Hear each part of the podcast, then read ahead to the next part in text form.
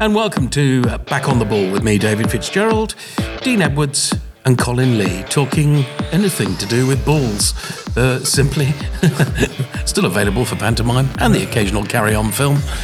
We're going to be talking about the evolution of football because things have changed so much over the years. But first, from evolution to Euros, I know there's big things happening very soon, Dean, and you've got this great idea. What's happening? That's correct. Um, so obviously the Euros, England this year, big big hopes for the the team. Um, I think it could be our year, Colin, to win it. I, think, so. Yeah, we think we've got a Um, great chance. So we are going to be uh, putting on some roadshow events where we'll be going to auditoriums around the southwest and possibly the Midlands, and we will be watching the games with the participants. Right. and then we'll have a special guest as well that will be coming on, and we can have some lively debates at half time and maybe after the game. See how England do. We don't know where they're going to be yet, but watch this space. It's actually not that far away now. It's not now, and it'll be great to have the audience involved, if you like, in terms of question and answers to us, what Yep. we think will happen, who our favourites are to be in the final, that type of stuff. Yeah, I think it's it's quite an exciting little adventure for us. You know, it's just come back to me. Dino, with his background with Wolves, and you as well. You were you were there as well. I always remember in the seventies, Wolves came down to play Exeter, and I was in Longbrook Street, and somebody, obviously one of the Exeter fans, had just sprayed a bit of graffiti over the wall, and I thought this sums up football nicely, because right in front of me, written across the wall, was "Wobblers are crap." I went, Wobblers? Oh, he can't even spell wolves correctly. Wobblers. And since then, I'm now 62. Every time they come on the screen, oh, Wobblers, are Wobblers playing are on. today. Actually, Wobblers played Chelsea, didn't they? A couple of. We won't go into ago. that, Fitz. We won't All go right. into Yeah, Okay. you can't be you can't be giving the Wolves any stick now because No. they're doing well. And, doing very uh, well. Long may it rain. Yeah. Sorry, you got the dates. I've got the dates. They're playing Serbia on the 16th of June. They've got Denmark on the 20th of June, and they've got Slovenia on the 25th of June. So if people can make that a date in their diary, it should be fun. Let's take a look, not so much at the evolution of countries, but the evolution of football. Can I just bring in something? Are you too old enough to get into the football bath? Did you ever have that filthy, pond filled, watery. Hang on, Colin's the oldest. Come on, come on, admit it.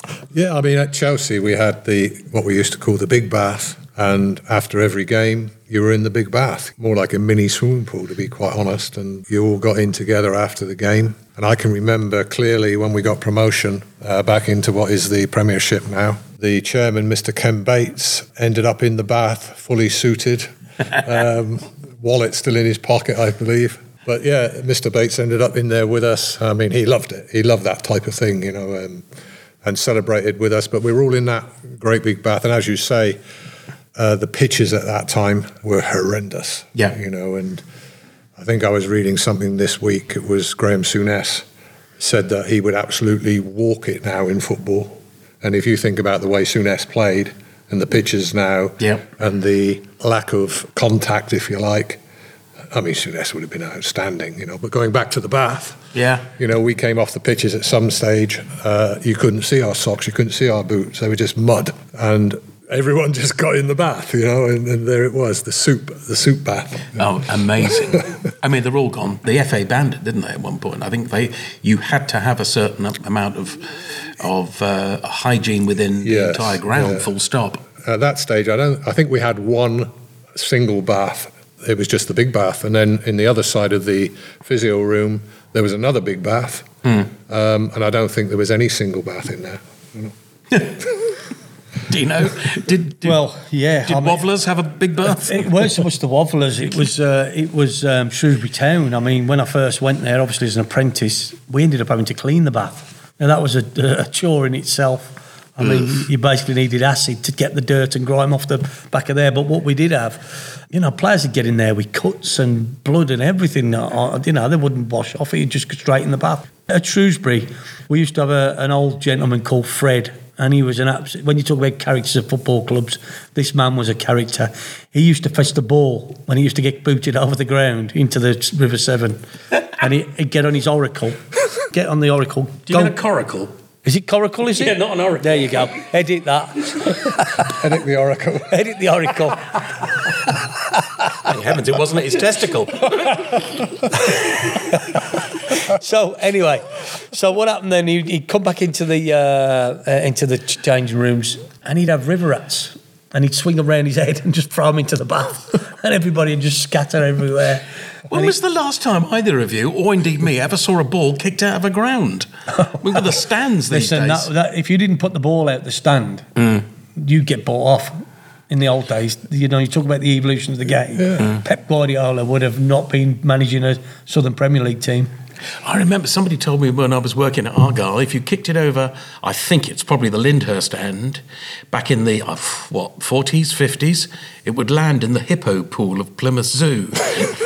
and nobody wanted to get the ball back. Well, Kenny Allen, he got the ball once and booted it out of the ground and ended up in the jail at Swansea. There's a jail next to Swansea's football ground. He went into the jail. It was a tactic, actually. Yeah. Yeah, because if you were winning 1 0 with five minutes to go or three minutes to go, you used to say to the defenders, well, if you're going to kick it out of touch, make sure you kick it over the stand. so it wastes a bit more time. And the player with it. yeah, exactly. I don't know. Well, the balls changed. The foot, the actual boots have changed. Just trying to think. Johnny Hoare, great old friend of mine, he used to play in rugby boots in football, which is perfectly then legal.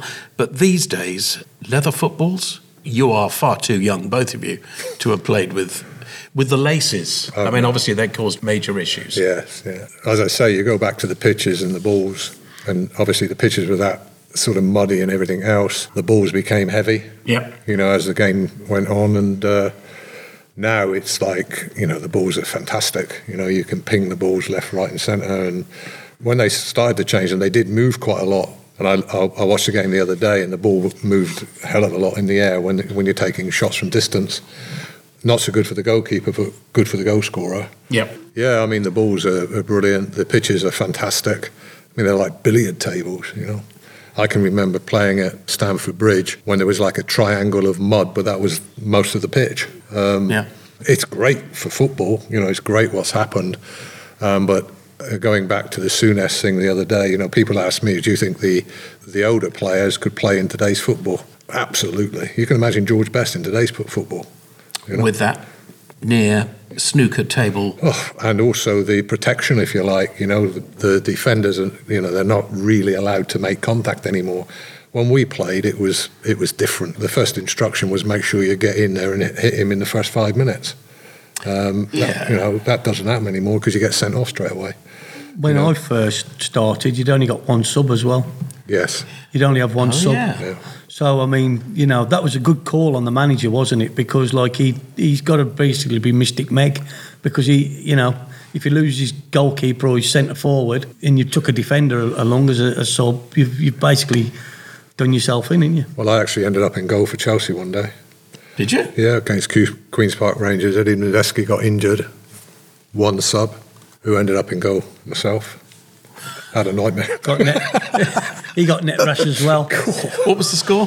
How many can't did you remember. lose by? Oh, you can't I actually- remember. I. I know I let a goal in. Oh, right. I've got to find a but clip of that. I can't remember. I've got to It find was a against of Queen, it was against Queens Park Rangers. Yeah, I can remember it. And uh, that's going back to the one subs, you know. So when they changed that rule, brilliant for me. I never had to play in goal again.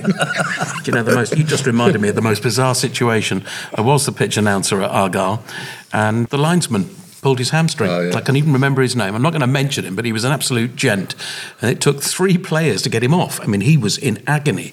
All the FA guys are looking at each other. and went, Well, who's going to go on? Someone from the stand today or something. Someone from Yeah, the stand. yeah. I said, ladies and gentlemen, is there anybody here with an FA license? And this, this this child turned up. and He went, yeah, it's me. I've got my license. Um, and he came on in these pair of flat shoes. Mm-hmm. He slithered across and this look. Somebody get him some boots. And we were looking at. it. I think we were about twenty five minutes late trying to get on uh, with the game. Well, if these things happen, Yeah, I've been involved in a game like that. yeah. It's funny because, like, even going to the St John's ambulance, we had a leg break his leg, Phil Lloyd, at Maidstone, Yeah. and it was a bad break.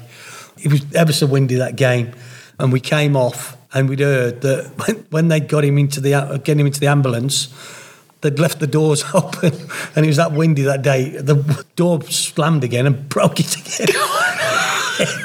he never played. He never played again. I don't think it was. It was unbelievable. But I've seen St John's ambulance lads run on the pitch when it's been muddy. Oh, yeah. and trip up with people on the people on the stretchers. It's like comedy of errors. It was absolutely mad. We're supposed to be talking about the evolution of the game, but I tell you what, we've, again, we've come completely off subject because you've just reminded me. I, I called two matches off in my time, and not what I did, the ref did, and I had to announce it to everybody. And suddenly there was that hostile atmosphere. We were three. You're going to correct me, Argyle fans. It was Barnsley, and we were 3 0 down. And the rain was stair rods, and I just said, It is within the opinion of the referee. And Barnsley turned against us. and of course, it was, is it 55 minutes? So therefore, the score does not No, stand. count. Yeah. Doesn't count. And of course, they wiped out. And I Yeah, think the replay, we beat them 2 1 or something like that. but I tell you what, and the only time I've ever told that story was in earshot of Michael Parkinson, who was a Barnsley fanatic. Oh, yes. I remember that. Clang.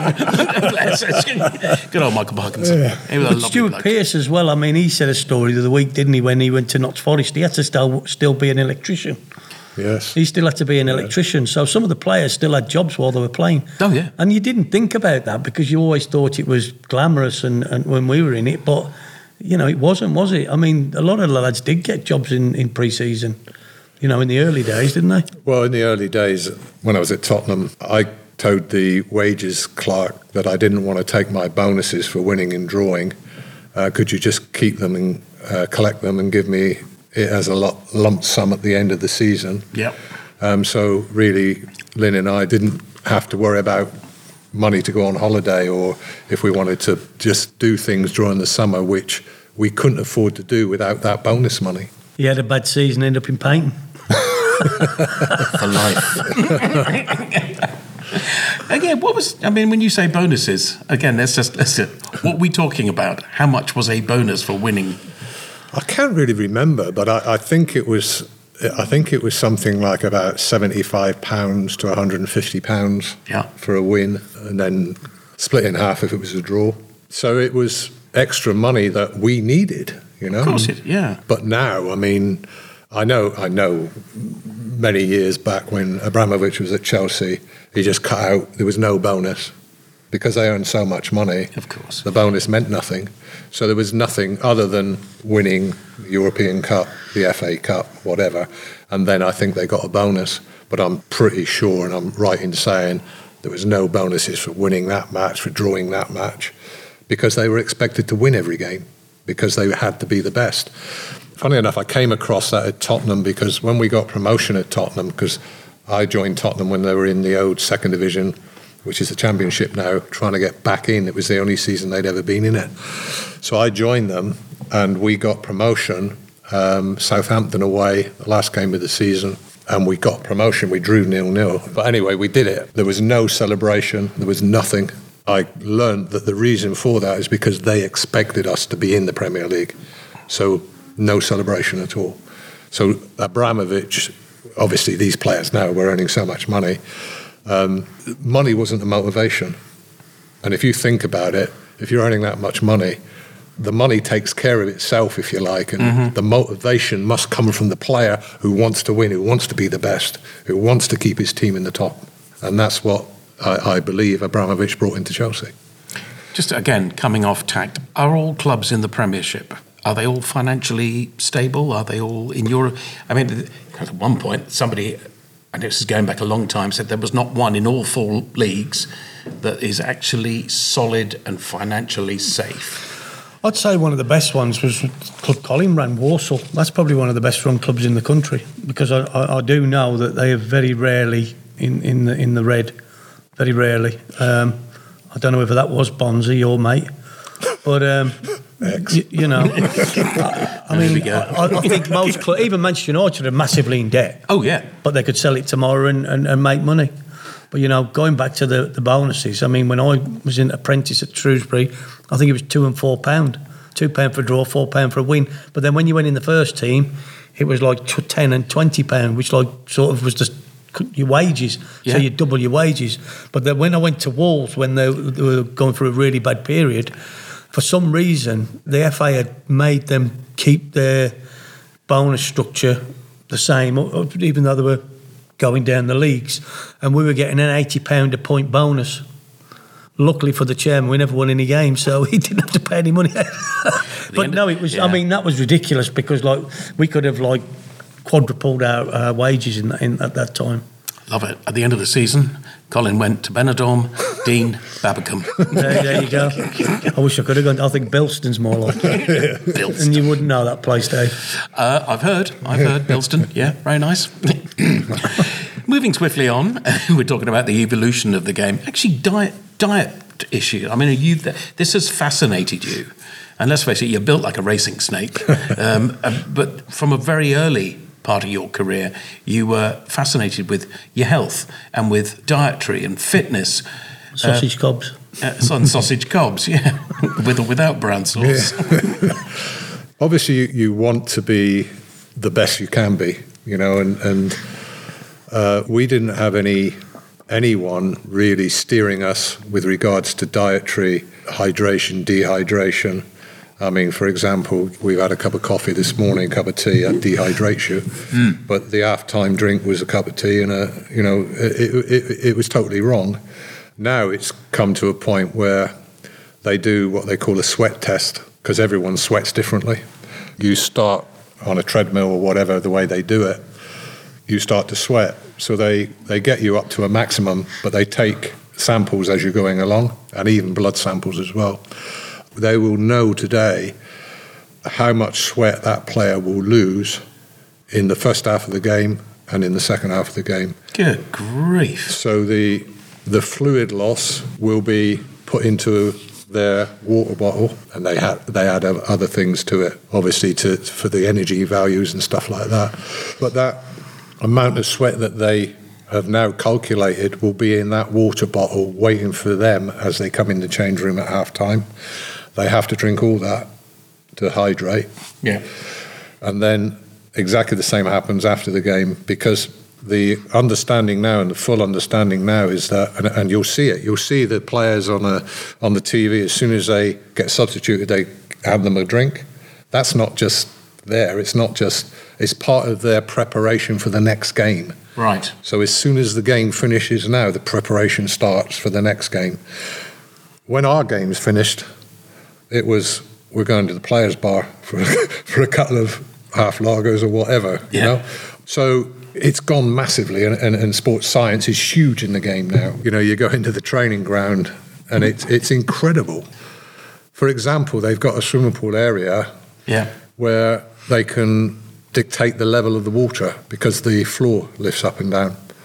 So, and they've also got a, a rehabilitation area the same. It's a smaller pool, and there's cameras in the rehabilitation under the water, and there's TVs all the way around it.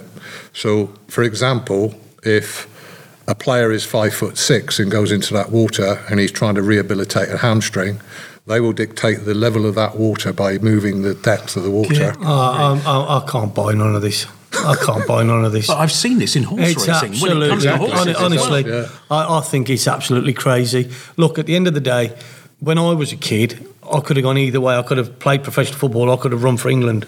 I had trials for the England cross country team. Yeah. Now, to me, it wouldn't have mattered whether I'd have eaten six McDonald's, had 10 pints of beer. It wouldn't have mattered. I wouldn't have put no weight on at all.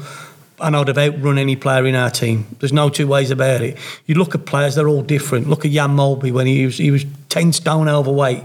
You know, look at Razor Ruddock, 10 stone overweight. You look at players now who are playing, you know, some of them are overweight, some of them are not fit.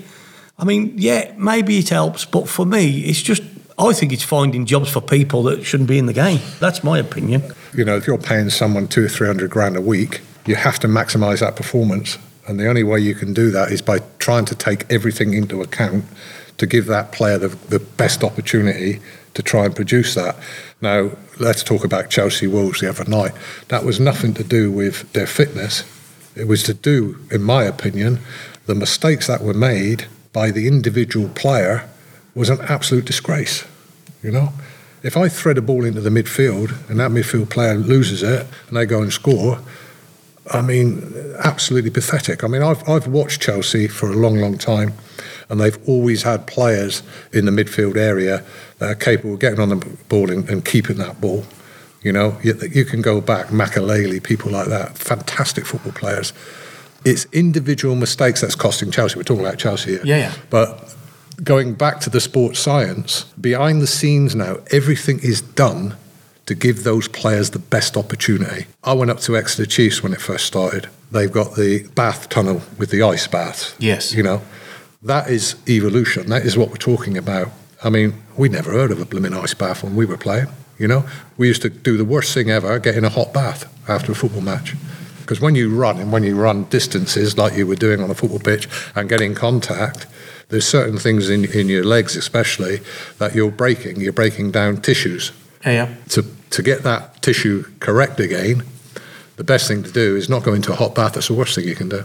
The best thing to do is getting the blood flowing through your body as quickly as you can. And to do that, you have to go through an ice bath.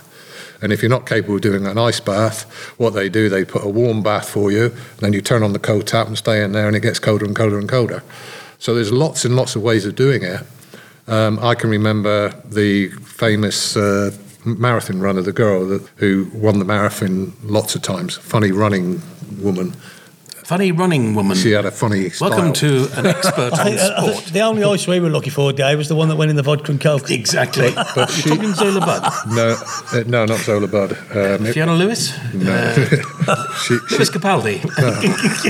anyway, she was she was a brilliant marathon runner. Right. And she took it to the limit. After the race, she put this ice blanket on her, but eat ice cream as well, so her inside was cooling down. Good grief. I, I think professionally that if I was given the opportunities that these guys have had, I don't think my career would have finished through injuries because my body is being protected. As soon as I finish a game, I'm preparing. Um, my dietary's done. My dehydration's done correctly. I mean, I can remember driving back from Chelsea, having played in certain games, and I used to when I first went there, and I used to live, still live in uh, place called Buntingford, which is quite a long way. My wife had to drive because I was still recovering. I can remember absolutely shaking and coming with sweats and, and and my wife had to pull over and I had to go into a shop and get something to eat and drink as quickly as I could and I more or less collapsed in the back of the car not knowing anything about hydration dehydration taking on food is you know certain foods after the game and that's all done for them now it's all calculated This is going to happen on the 28th of July, don't forget, when we are playing ourselves, well, some of us are, in the in Plymouth in the Football Boot Bank charity game. Um, I'm supposed to be going on for five minutes. Dino's going on for another five minutes. Colin Lee shouting orders from the line. Well, I'll be managing you two, and you know, between now and then, I expect a high performance in sports science, dietary, preparation. Have you got that McDonald's? I was going to say the only thing I could manage is a Big Mac meal, but that's about it. But anyway, we've got to get over this thing of Chelsea getting beat by Wolves at the weekend. It's, it's killed Colin. I know. And I didn't realise it took that much of I wasn't gonna mention it, but you brought know, it up but we, again. we, Nah, just, but- we just overran them in. Seriously, I mean, I, I look at these players now, and and uh, Oh, he's off again. Honestly, I mean, how, I mean, when when I when I saw the headline, when I saw the result, and then I, I followed it through, and I and I thought I've got to watch some clips of this, and honestly, Chelsea are just shooting themselves in the foot, and some of these players getting getting the the the amount of money. And let's not talk about money. Some of these players, I don't know, they just don't seem to have the desire, if you like, and the real commitment to make Chelsea Football Club or take Chelsea Football Club to where they've got to go, you know. And you can blame the manager, you can blame, them, but individually as a player, you know, you should be doing everything in your strength to, to try and win a football match. And when you thread the ball into a midfield player who, who then just loses it, and the reaction to that is near on zero, mm. I can't put up with that. I can't accept that. But don't you think a lot of teams reflect their manager? And I think Pochettino, for me, he's got no passion in him. He, he sits he sits down in his seat, you know. And I just think the Chelsea players are just not good enough. I'm not saying this now, and, and, uh, uh, because I wouldn't just make it up. But when they appointed him, I looked at his I looked at his record, because that's that to me is something that you know you you have to look at. If you look at his record, he ain't won a sausage.